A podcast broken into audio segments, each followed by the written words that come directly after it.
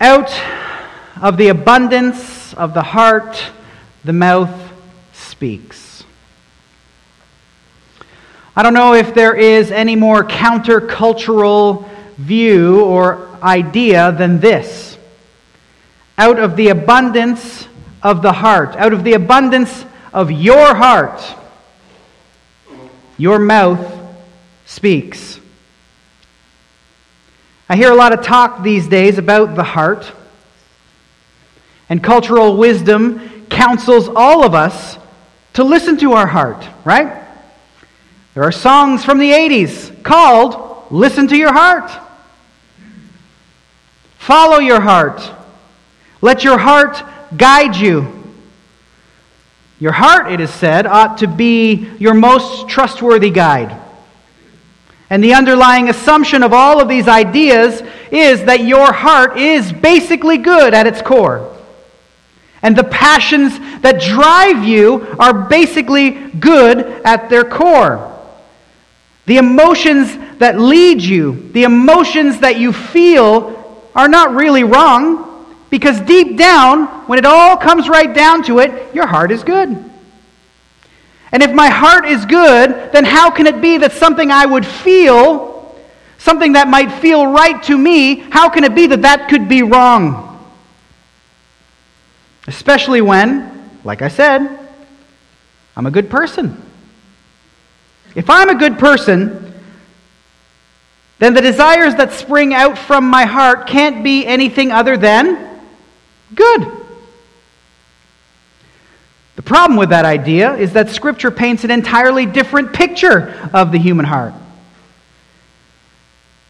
Scripture counsels us that we should not place at the center of our decision making, we should not place as our primary advisor in life the heart. My heart. Your heart. Yes, your heart. Why is that? It's because without the Holy Spirit's re- re- renewal and renovation of your heart, your heart is deceptive above all things. Your heart will convince you to believe things like, well, I might do bad things every so often, and while I might say mean, cruel, insulting, crude, or blasphemous things every so often, that really doesn't mean that I deep down am a mean, cruel, insulting, crude, or blasphemous person. But the truth reveals to us, the truth revealed to us in God's holy word contradicts that idea. It contradicts our hearts here. What we learn in our text this morning is that what you do, and what you say does indeed reveal who you are deep down. What you say and what you do spring from your heart. Jesus made it clear in verse 34. Hear it again. Out of the abundance of the heart. Some of your translations might say overflow. Out of the overflow of your heart, the mouth speaks. Now, what are we talking about here when we use the word heart? When we use that word, we tend to, to minimize it and bring it down to our emotions, our passions, what we feel, and what we desire inside. However, when the scripture writers use it, they use it the heart differently. Right? We used to, uh, the older writers would, would locate your emotions in something they called the bowels. If you read Old English, you will know when they say the heart, they mean something different than they, when they say the emotions. The emotions, you know, and you get it, right? Sometimes we might say, I felt that in the pit of my stomach. Right? The heart here, when Jesus uses it, is larger than simple emotion. Our culture tends to reduce our identity down to simple desires, what we want and what we are passionate for. However, when Jesus used heart, he means here the center of the entire person, the core, the nucleus, the hub of your thoughts and your wills and your desires and your emotions. The heart is the very center of who you are. It's your true nature. It's your real identity. It is your character. And according to Jesus, the state of your heart, the state of my heart, meaning our true nature, our true identity, our true character, is revealed by or, or what fills up our heart is revealed by the words that we speak and the things that we do. And so the question then is for you what kind of person are you? In many cases, the answer to that question might be well, I'm a good one, of course. Sure, I might do bad things from time to time. I may gossip a little bit over here and I may drop a curse word here and there, but that doesn't mean that I'm a bad person.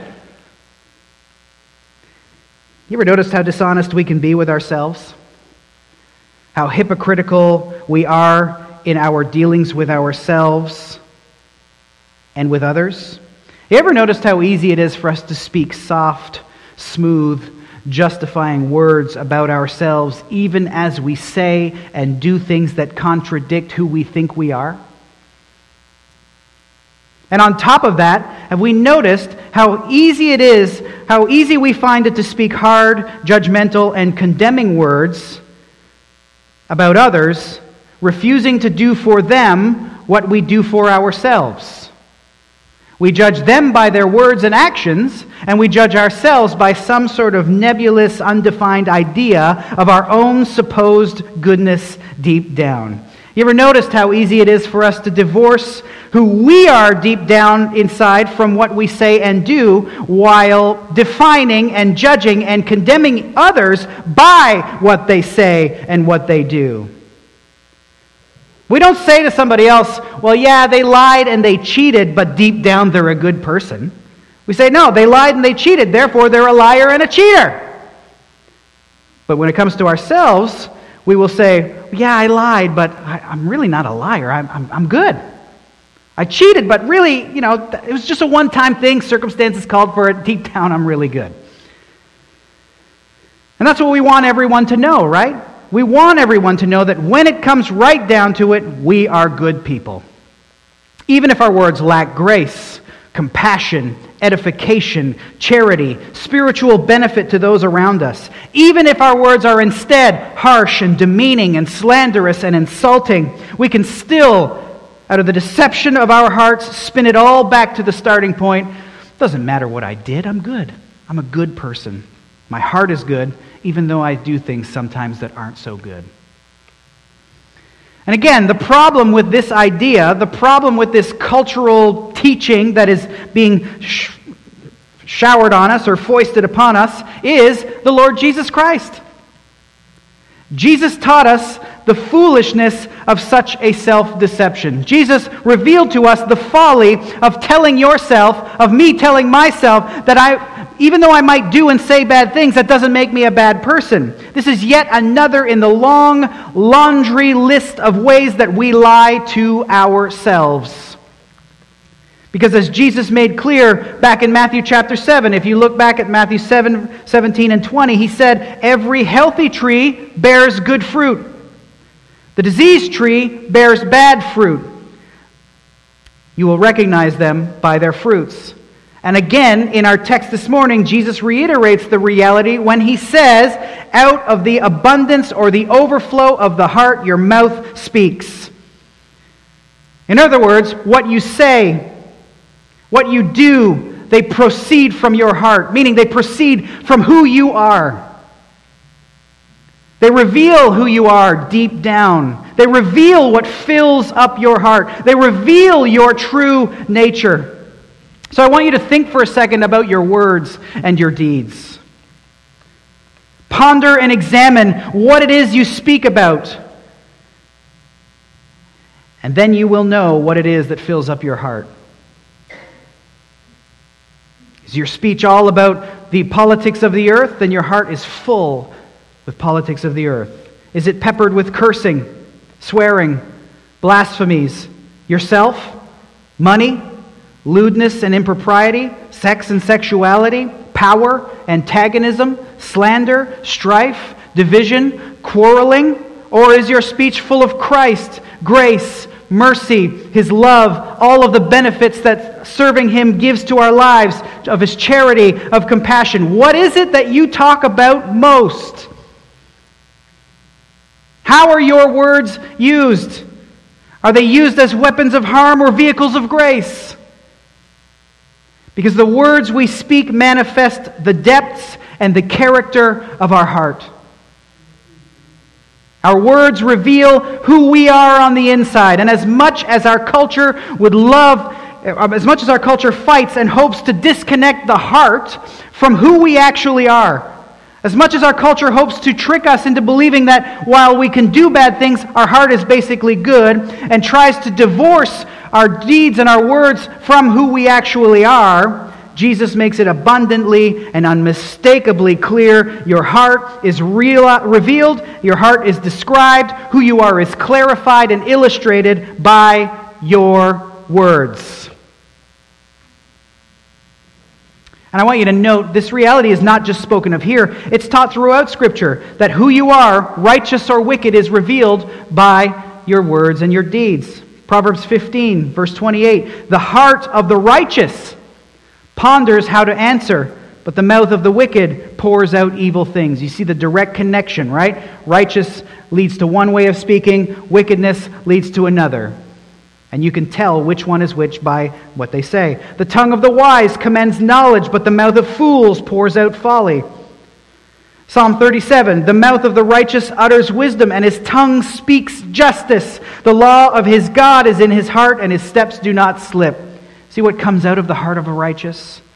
James 1:26 If anyone thinks he is religious and does not bridle his tongue but deceives his heart, this person's religion is worthless. Right? James tells you you can know the quality of a person's profession of faith and their religion by how they use their tongues. And Christ addressed it, Christ brought this up or he addressed this subject as he was rebuking the Pharisees on this day for their wicked blasphemy against the Holy Spirit in chapter 12 of Matthew, verse 24. If you go back to it. After seeing Jesus miraculously heal a blind, mute man, delivering that man from demonic oppression, and knowing, knowing that such wonderful works can only be performed by those upon whom God puts his Spirit, the Pharisees still declared, seeing firsthand the gracious deeds of Christ, they still declared it is only by Beelzebul, the prince of demons, that he casts out demons. Now, these words right here might perhaps be the most evil words ever uttered by any human being in the whole history of humankind. Uh, but they provided Jesus an opportunity to speak to the importance of listening to words if we hope to understand the state of our hearts. These Pharisees, for example, even with such wicked speech, thought of themselves as good people. They did all sorts of religious works, after all, right? They rigorously performed and practiced a number of deeds that they assumed secured them a privileged position and a privileged status before God. But we know, we know that they don't because we are saved by grace through faith in Jesus Christ, not by our works. But they refused Jesus. They thought, I can work myself up into the favored position of God. They fasted. However, they let everyone know they fasted by disfiguring their faces. They gave to the needy. However, they let everyone know that they were giving to the needy by announcing it so that they might be praised by others. They prayed in the synagogues and on the street corners. However, they did it loudly so that everyone might hear them and recognize just how spiritual they were. They attended and they led the synagogues every Sabbath. They trekked to the temple for every single festival and observance and celebration. They followed all of the dietary restrictions that had been set out for them in the Levitical code. They consistently brought their sacrifices to the temple in accordance with the commands of God. They made sure not to work on the Sabbath and they were meticulous in tithing all that they had, right down to their dill, their mint, and their cumin. All of these works were practices that led the Pharisees to think quite highly of themselves. I mean, look at all of my good works. In their minds, they were good. If God doesn't love me, they thought, then who could he love? But while in their pride they thought so favorably of themselves, so highly of themselves, their words revealed, their words painted a different picture. Their words revealed something completely contradictory to what they thought. Their words displayed the truth about their hearts. Their self, uh, their self deceived assessment of themselves was, by their words, proven to be incorrect. Instead of righteousness, their hearts were teeming with evil and wickedness. And the Pharisees here, speaking such angry, bitter, and malevolent words about Christ and against Christ, they didn't actually reveal anything true about Jesus. But boy, did they sure reveal something true about themselves. You know that, right?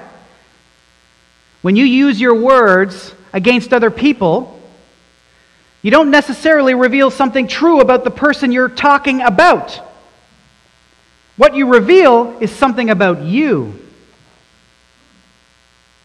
And this because the tree is to fruit as the heart is to words. That the Pharisees revealed the true state of their hearts on this day led Jesus to call on these hypocritical, rebellious, and exposed Pharisees to use some common sense to be honest with themselves about the identity of Jesus, about who he was, and about the true source of his power. And Jesus here held out to the Pharisees yet another opportunity to repent. In verse 33, he called on them to either make the tree good and its fruit good, or make the tree bad and its fruit bad, for the tree is known by its fruit. You see, all that Jesus had done uh, in his ministry up to this point and continuing throughout the rest of his earthly ministry ought to be classified and considered as good. He proclaimed the good news of the kingdom of God. He preached repentance and calling people to discipleship. He held out the wonderful gift that is available to anyone of forgiveness of sin Adoption into the family of God, eternal life by grace through faith in the name of Jesus. He healed lepers, he healed the paralyzed, he healed those sick with fever, those afflicted with numerous ailments and diseases. He set those afflicted by uh, the demonic free. He healed the blind, he healed the mute, he even raised the dead. Who in their right mind would consider these works to be anything but good? And yet, and yet, even though the fruit or the works and the words of Jesus were good, the Pharisees tried to play this weird little game by asserting that Jesus, the tree that was producing good, was itself bad. A principle that even they knew to be false because they know a good tree produces good fruit. Bad trees don't produce good fruit. Remember Nicodemus when he came to Jesus by night said, Rabbi, we know that you are a teacher come from God, for no one can do these signs that you do unless God is with him. They saw the works of Jesus, they saw what he was doing, and they knew that all of those works were good. They knew he was a teacher come from God, and yet, here, blinded by rage and blinded by hatred for Jesus, they chose to malign him and to slander him, and by extension, speak blasphemous words against their very own God. They'd rather declare a man upon whom they know that Yahweh, the God of Israel, has put his spirit to be in league with Satan rather than simply contemplating or pondering or even thinking about what the crowds had been thinking about in 1223. Can this be the son of David? And in this slander, they revealed the state of their hearts. These Pharisees here are oh so perilously close they are standing at the precipice of a cliff with a steep and sharp drop, a cliff over, uh, from which falling is certain death. And Jesus here is warning them, calling on them to examine the state of their hearts. And he holds out to them yet another opportunity for repentance. You Pharisees, listen to what you are saying. Your hearts are rock hard. Even worse, far from being acceptable to the God that you claim to love and serve, the God that you claim to have served uh, in a long line of unbroken succession with other rabbis and other spiritual leaders, you are actually fighting against him. Remember verse 30. Whoever is not with me is against me. Whoever does not gather with me scatters. So, either make the tree good and its fruit good, or make the tree bad and its fruit bad, for the tree is known by its fruit. Jesus here calls on the Pharisees to really and truly consider what they just said. To consider how ridiculous it is to ascribe these great, wonderful, freeing, liberating, gracious, compassionate works to Satan. Make, said Jesus, or consider the tree. The tree here refers to Jesus. And its fruit, or his fruit, meaning his miraculous works, good. Recognize that the tree is good and the fruit is good, or consider both Jesus and his miraculous works bad. Make up your mind. Stop trying to play word games. Stop trying to be cagey and dishonest. Stop cherry picking what you want to believe so that it suits how you want to see the world. Either I'm good and my works are good, or my works are bad and I'm bad. Make up your mind. Stop trying to straddle some nonsensical fence of considering Jesus bad but his works good. It simply doesn't work. Forget all that. Which is it, Pharisees? Are you in or are you out? The answer should be obvious, right? Because the tree is known by his fruit. And you, Pharisees, have seen it all firsthand with your very own eyes. The works of Christ reveal his identity. And the Pharisees knew it. Jesus reiterated this truth a number of times throughout his ministry. Three times, for example, in the Gospel of John. John 10 25, Jesus said, The works that I do bear witness about me. And again in chapter 10, verses 37 to 38, he said this If I am not doing the works of my Father, then don't believe me. But if I do them, even though you do not believe me, believe the works, that you may know and understand that the Father is in me and I am in the Father. And once more, speaking to his disciples in John 14, he said to them, Believe me that I am in the Father and the Father is in me, or else believe on account of the works themselves. The idea here is the works are good. You know they're good. Look at them. They testify to who I am. They reveal who I am. If you really want to know who Jesus is, examine and consider his works. And listen, his works are wonderful. His works are good. Why? Because they spring from a good source. Jesus, who is himself wonderful and good. Now, if Jesus were bad, if Jesus were evil, if Jesus were in league with Satan, as the Pharisees have tried to assert, then he would be, Jesus would be engaged in the same wicked and evil works that Satan is occupied with. Jesus would be hoping to steal, to kill, to destroy, to devour people, to let loose flaming arrows in hopes of sinking them deep into the souls of his target, working to hold people captive to the domain of darkness, possessing and oppressing people, hurting and harming them, causing them to hurt and harm themselves, holding them in bondage to sin and its horrendous consequences. Those are the works of evil. But Jesus never took part in anything like that. Jesus does not participate in the works of darkness. Instead, he exposes them and destroys them. Jesus came not to put us in bondage, but to free us from it. Jesus came that we might have life and life to the full. He came to seek and to save the lost. He came to call us out of darkness and into his marvelous light and prove this to be the case by healing people, liberating people from their physical sicknesses, and most importantly, from their enslavement to sin and its consequences the grave consequence of death and the eternal wrath of God. Jesus called the Pharisees here, whose hearts were full of wickedness, to believe or reject, but stop playing these crafty little games. Stop with the games. You're in or you're out. You believe Jesus is good and his works are good, or you don't. He's calling them to make a decision. And he proceeds now to tell them why they must make that decision. Because, contrary to what they believe about themselves, that they are good, that they are favored by God, Jesus reveals to them right here no, you are evil. Look at verse 34. You brood of vipers. How can you speak good when you are evil? Because the mission of Jesus was to seek and to save the lost, Jesus spent much time and effort extricating people from this complicated web of lies and deception and error that had been spun by the Jewish leaders over the centuries. He did this primarily by preaching and teaching the word and will of God with the utmost clarity. And he also did this by exposing the errors and exposing the hearts of the Pharisees in sight of the watching crowds.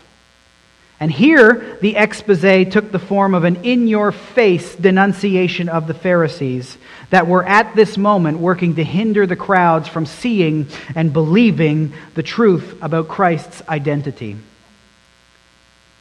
Jesus turned to the Pharisees, and look what he said You brood of vipers. Jesus compared the religious leaders here to a litter of venomous baby snakes. Now, what do you know about venomous baby snakes? My children and I sometimes watch videos on YouTube put out by an animal expert named Coyote Peterson. It's called Brave Wilderness. They're really well done. Uh, he lets bees sting him so that you could test which one of them has the worst sting. Those are always fun to watch. In one video, he was teaching about snakes. And he said that oftentimes the bite of a baby snake is more deadly than the bite of an adult snake because babies haven't yet developed the capacity to control the amount of venom they inject into their victim. And so, it is oftentimes more dangerous for a human to suffer the bite of a baby cobra, for example, than it is from an adult. And Jesus, here, in comparing the Pharisees to a brood of vipers, is speaking to the dangers of listening to them. These are men who have no clue about the potency and the quantity of the venom that they are injecting into your minds, crowds. They have no idea how dangerous they and their teachings are. Their evil words are like the terrible venom working through the bloodstream, and it brings about the death of the victim. And the only antidote to the venom that they preach, the only antidote to such soul poisoning teachers as these, is the gospel of our Lord Jesus Christ. The gospel that we are saved by grace alone, through faith alone, in Christ alone that our Lord Jesus Christ is indeed the Savior of the world, the Lamb of God who takes away the sin of the world. And all, all who truly recognize their situation as guilty sinners, wretched and undeserving before the Lord, who turn from their sin and turn to Jesus in faith and trust that He is faithful and just to forgive us our sin when we call out to Him for salvation, you will be saved. And Jesus, when the gospel, and like Jesus, when the gospel is altered, when it's added to, like the Pharisees did, or subtracted from, when it is edited or changed, when uh, we are called to also, like Jesus did, expose such works of darkness that hold people in their grip. Those who by evil and accursed words keep people from seeing the wonders of Christ, they too are like broods of vipers injecting deadly venom. It doesn't matter what the evil is. Could be false and idolatrous religions. Could be liars and wolves who profess to serve Christ but speak lies. Here, Christ exposed the Pharisees who claimed to serve God but were instead actively working against him.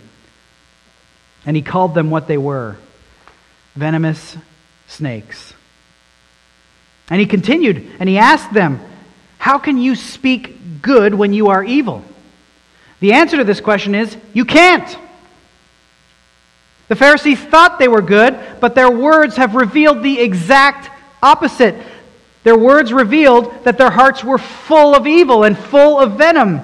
They put on a good outward show, but inwardly they were, as Jesus will say later in Matthew, filled with greed and self indulgence, full of dead people's bones and uncleanness, full of hypocrisy and lawlessness And you can only keep these things down in your heart for so long. Some of us put a, some people will put on a good show and try to keep the evil of their heart out, but it eventually comes out.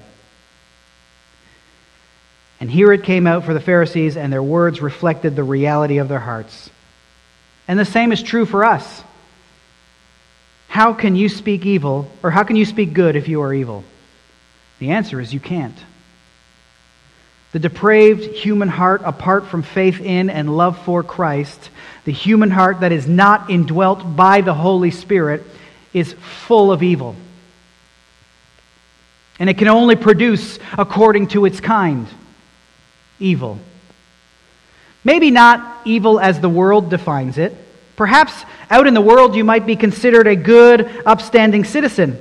Perhaps you might be applauded by the world because you repeat its talking points and you celebrate its sinfulness. And the world will tell you how good you are if you do this. But in the sight of God, the unsaved heart only always brings forth evil.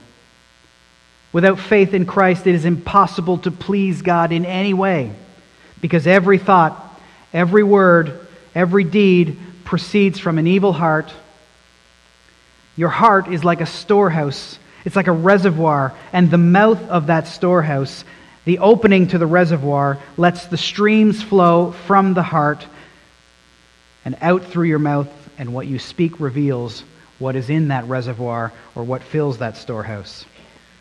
Which is what Jesus made clear again in verse 34. Out of the abundance of the heart, the mouth speaks. So, again, listen. I want you to think again for a second. What is the storehouse of your heart filled with? What is the, the reservoir that is your heart full of? Examine your words. Evaluate your words. If you want to know what another person's reservoir is filled with, listen to their words. Evaluate their words. By so doing, you will gain an insight into who they really are, in the same way that you gain an insight into who you really are. Because what comes out of your mouth proceeds from your heart.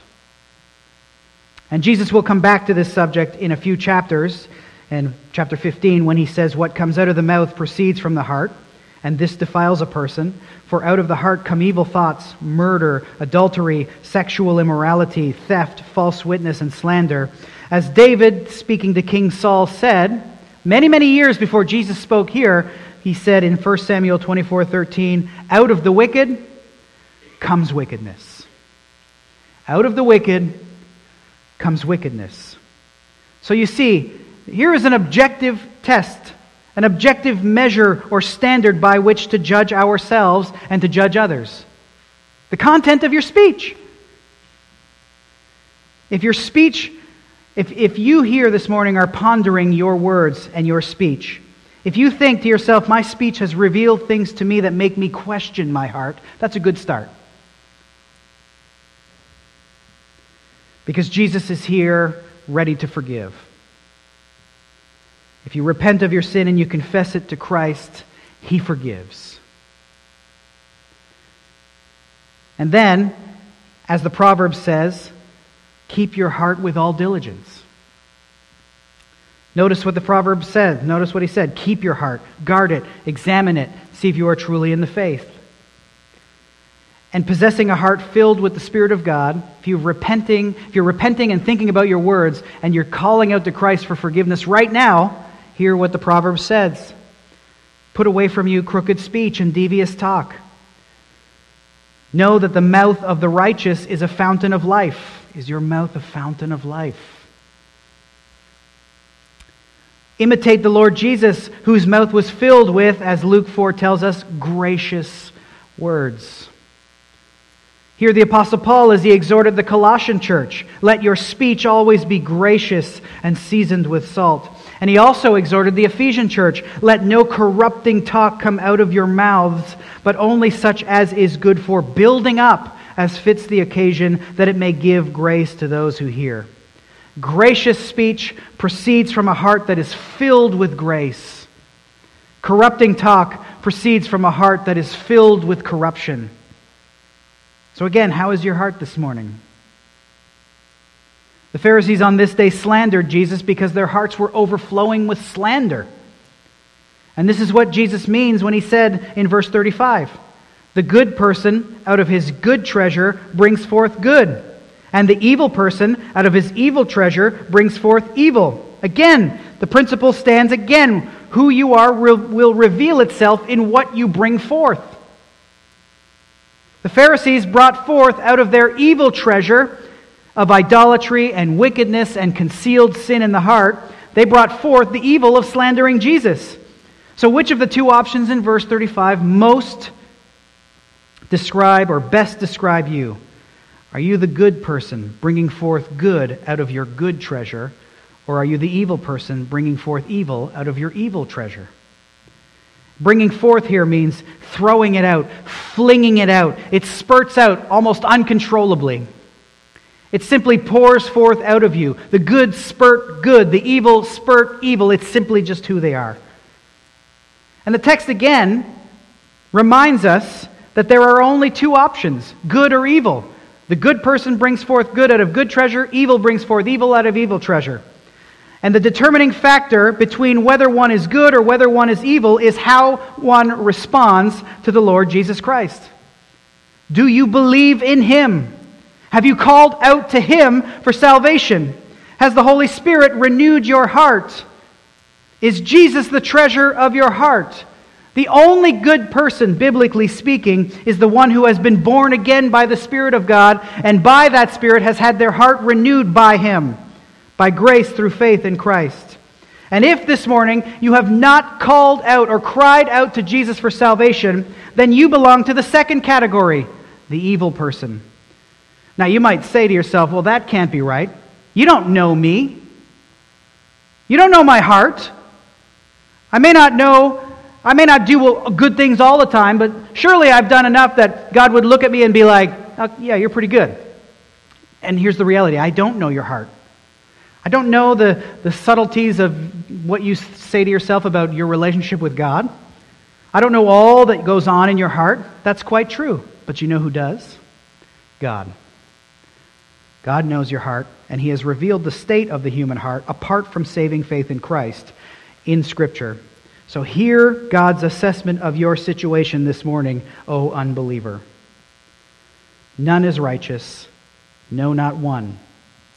No one understands. No one seeks for God. All have turned aside.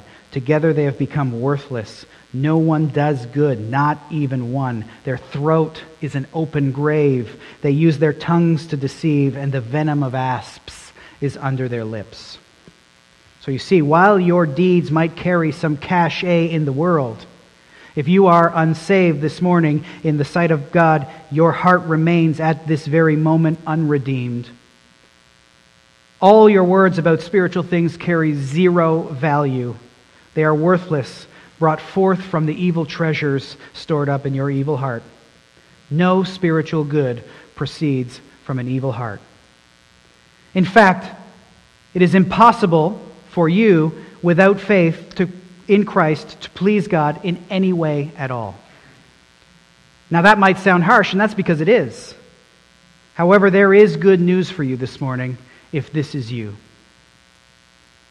If you don't know Jesus this morning and you hope to make the move from the kingdom of darkness into the kingdom of light, if you hope to transition from the evil person uh, the enemy of God, currently under the wrath of God, because your sin and its consequences are as of yet unpaid for and still resting upon you, to the good person, indwelt by the Spirit, forgiven by God, sin dealt with and paid for at the cross of Christ, adopted into the family of God, then the arms of Jesus Christ are wide open to receive you this morning. Yes, even you. You will be saved in, if you should turn to Christ in faith and trust. You should, if you should call out to Jesus for salvation and forgiveness this morning. Now, let me ask you a question.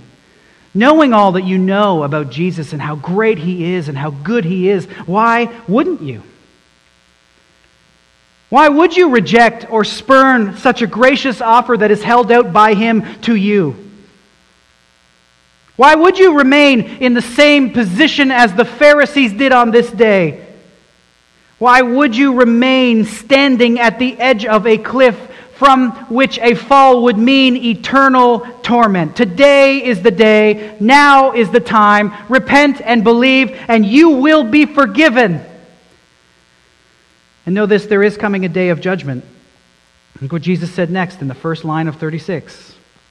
I tell you, on the day of judgment, there is coming a day when the Lord will do two things condemn to eternal torment all who rejected Jesus Christ, and welcome into eternal life all who trusted Jesus Christ.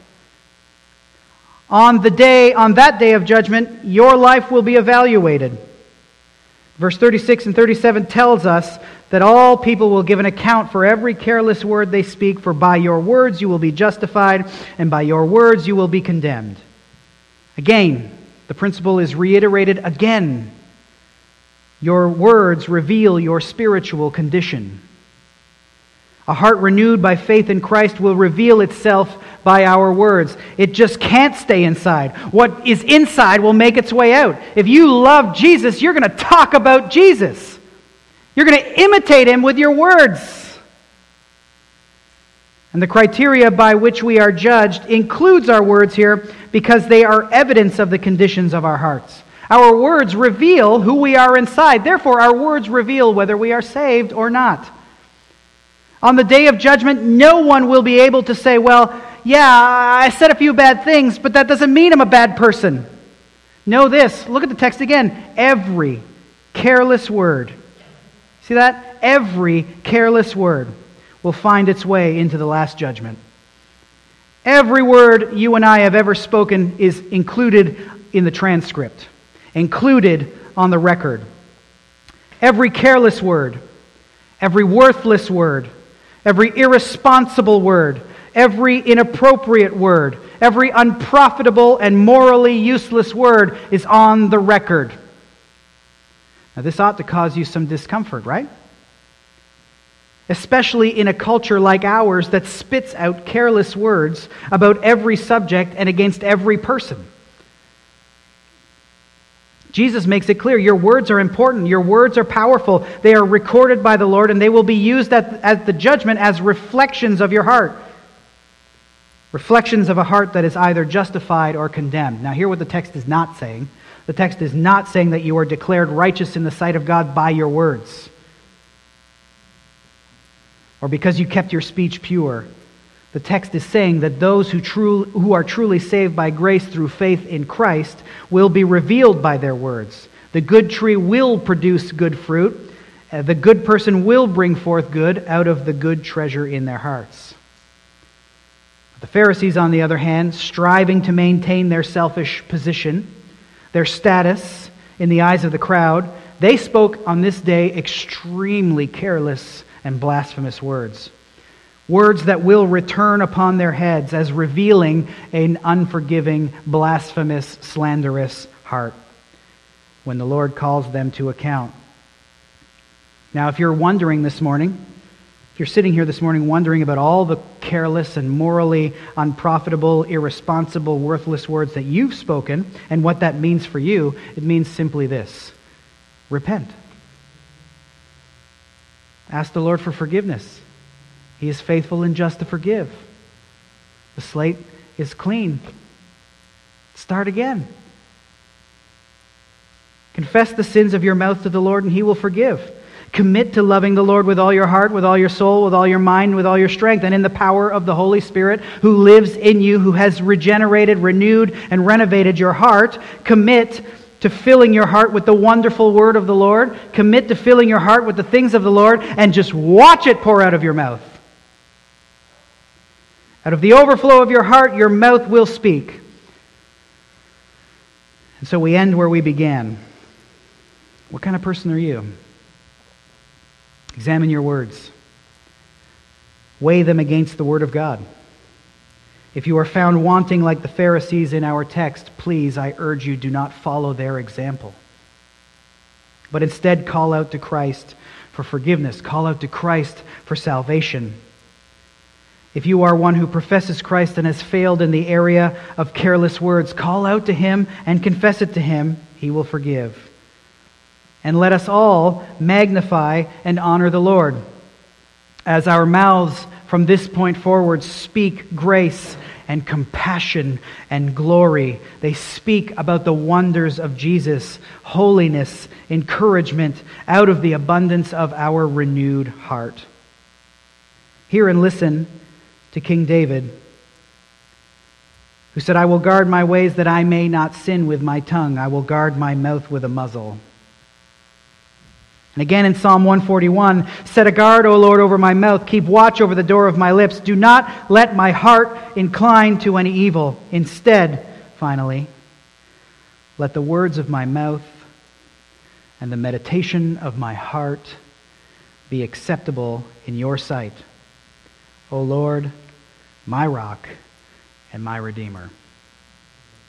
Father, we praise you and we honor you that you are so forgiving, you are so gracious, you are so merciful. That even on this day, as the Pharisees had spoken such horrendous words, you still held out to them a call to repentance, and you do the same for us out of that abundant storehouse of grace that we find in you. So I pray for us this morning who look back on the number of words that we've spoken and the number of times that we've deceived ourselves into thinking we're good, but we do bad things and, and we play this game. I pray that you would just bring us to be honest with ourselves and then to set it before you in repentance and recognize that you are a God who forgives. I pray for those who don't know you and whose hearts are at this moment still a part of the domain of darkness, that your Holy Spirit would just be beating down the door of their heart. That they would call out to you, cry out to you, hear your offer of forgiveness, and lay hold of it for themselves. And we praise you, Lord Jesus Christ, for it all. And it's in your name we pray. Amen.